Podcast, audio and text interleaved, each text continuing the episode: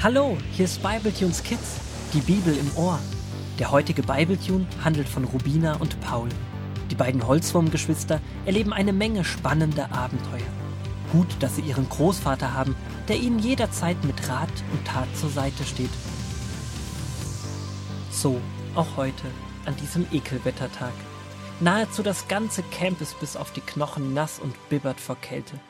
Die drei Wutz machen das Beste aus der Sache und lesen bei einer sehr warmen Tasse Rosenholztee in der Bibel. 4. Mose 20, die Verse 1 bis 12. Eine lange Zeit musste das Volk Israel in der Wüste umherziehen. Eines Tages kam sie wieder in die Wüste Sinn. Dort starb Mirjam, die Schwester von Mose und Aaron, und ihre Angehörigen beerdigten sie.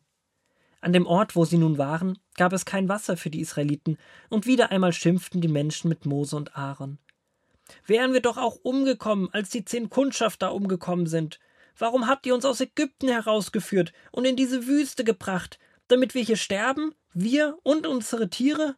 Hier wächst überhaupt nichts, kein Getreide und keine Feigenbäume und keine Weinstöcke, und wir haben noch nicht einmal Wasser zum Trinken. Da ging Mose und Aaron zum Eingang des Zeltes der Begegnung und warfen sich nieder. Da konnten sie die Nähe des Herrn ganz deutlich spüren, und der Herr sagte zu Mose Nimm deinen Stab und ruf die Gemeinde zusammen, du und dein Bruder Aaron, redet zu dem Felsen vor ihren Augen, dann wird Wasser daraus hervorströmen, damit die Menschen und die Tiere trinken können. Mose und Aaron riefen das Volk zusammen und sagten Hört her, ihr Widerspenstigen, was meint ihr, können wir dafür sorgen, dass für euch Wasser aus diesem Felsen hervorströmt? Und Mose hob die Hand und schlug zweimal mit seinem Stab an den Felsen. Da kam so viel Wasser heraus, dass alle Menschen und Tiere genug zu trinken hatten. Aber der Herr sagte zu Mose und Aaron, Ihr habt mir nicht vertraut und mir keine Ehre erwiesen. Statt genau das zu tun, was ich euch befohlen habe, und mit dem Felsen zu reden, habt ihr eigenmächtig etwas anderes getan. Darum dürft ihr mein Volk nicht in das Land bringen, das ich ihm geben werde. Was? Das ist ja schrecklich, der arme Mose. Jahrelang macht dieses Volk ihm das Leben schwer. Immer wieder setzt er sich für sie ein vor Gott. Gott weiß genau, wie lieb Mose ihn hat. Und nur weil er in diesem einen Moment aus Zorn über die Israeliten, die schon wieder so genörgelt haben, auf den Fels gehauen hat, statt mit ihm zu sprechen, darf er jetzt nicht in das schöne Land, auf das er sich seit Jahren freut? Das hört sich ganz schön hart an von Gott. Es zeigt aber auch etwas, was immer gilt. Unser Handeln hat Konsequenz. Manchmal sehen wir die Konsequenz nicht, und dann fällt sie uns nicht direkt auf. Wenn wir auf eine heiße Herdplatte fassen, bekommen wir direkt die Konsequenz zu spüren. Wir verbrennen uns. Aber manches sehen wir nicht direkt.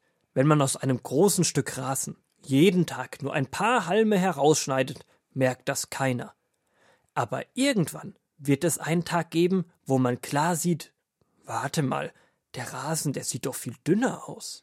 Aber trotzdem, Großvater, da hätte Gott doch gnädig sein können bei allem, was Mose schon für ihn gemacht hat. Aber das ist ein grundlegend falsches Verständnis von Gnade. Wenn ich gnädig bin, dann heißt das, jemand bekommt etwas geschenkt, was er nicht verdient hat. Gott bestraft uns nicht für all den Quatsch, den wir unser Leben lang tun, aber unser Quatsch beeinflusst immer unser Leben. Gott ist zu jedem von uns sehr gnädig, an vielen Stellen unseres Lebens, aber oft merken wir es nicht, weil wir mit den Folgen unseres Handelns oft gar nicht rechnen.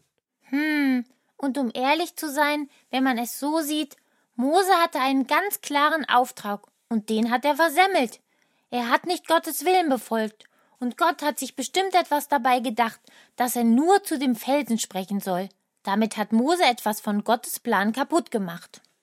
Ihr werdet später, wenn wir irgendwann weiterlesen, noch merken, dass trotz allen Konsequenzen unseres Handelns immer eine Versöhnung mit Gott möglich ist.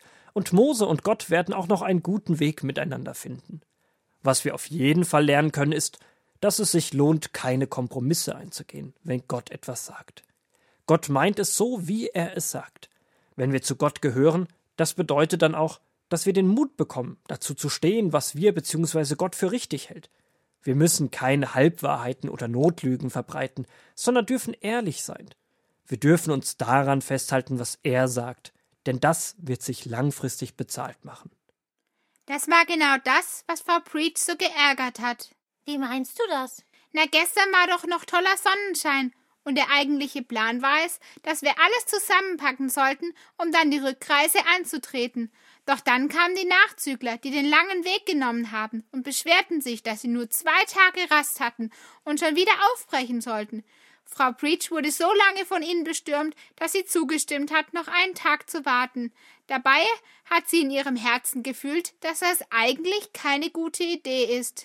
Wie kam sie darauf? Zum einen hat sie sich Sorgen um den Proviant gemacht, aber auch das Lampenöl und vieles andere war so berechnet, dass sie genau aufgehen würden. Ein Tag länger bedeutet auch, dass man besonders auf die Vorräte achten muss.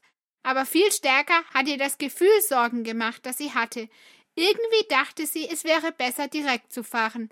Aber die Nachzügler wurden richtig böse und haben die ganze Zeit auf sie eingeredet, bis sie nachgegeben hat. Ein bisschen wie bei Mose. Aus Ärger über oder Angst vor dem anderen tun wir Dinge, die eigentlich nicht gut sind. Und jetzt haben wir den Salat, beziehungsweise den Regen. Gestern hätten wir bei schönstem Wetter eingepackt und heute Morgen regnete und stürmte es. Die Zelte sind natürlich jetzt alle feucht. Eins wurde sogar vom Sturm erfasst und weggeweht. Das war nicht mehr zu retten. Das ganze Einpacken verlief schwerer und die, die gestern noch auf Frau Breach eingeredet haben, dass wir länger bleiben sollten, nörgelten heute Morgen rum und beschwerten sich über die schlechte Planung und dass man doch wissen hätte müssen, dass es heute anfängt zu regnen. So eine Frechheit. Dabei waren die doch schuld. Genießen konnten wir auf jeden Fall nicht mehr, und seit unserer Abreise begleitet uns der Dauerregen. Ich hoffe, es hört bald auf. Frau Breach ergeht es wie Mose damals.